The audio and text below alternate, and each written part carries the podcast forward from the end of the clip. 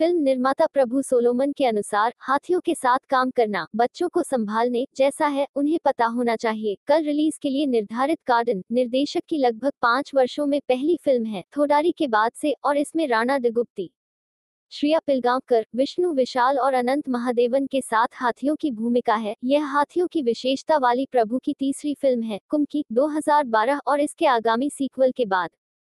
प्रभु ने फ़ोन पर कहा, थाईलैंड में 18 से ज़्यादा हाथियों को काद्यान को फिल्माने के लिए इस्तेमाल किया। हर एक इंसानों की तरह एक अलग दृष्टिकोण था। अगर कोई बुरा दिन होता है या आक्रामक हो जाता है तो सभी हाथी तुरही बजाने लगेंगे।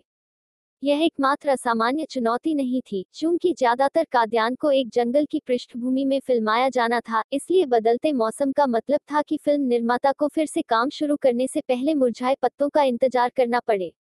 इस प्रकार कादन प्रभु कहते हैं, धैर्य का एक काम है और एक यात्रा है जो उसे तीन साल लगी। उन्होंने कहा, मुझे लगता है कि मुझे हाथियों के साथ एक और फ़िल्म बनाने की ज़रूरत नहीं है।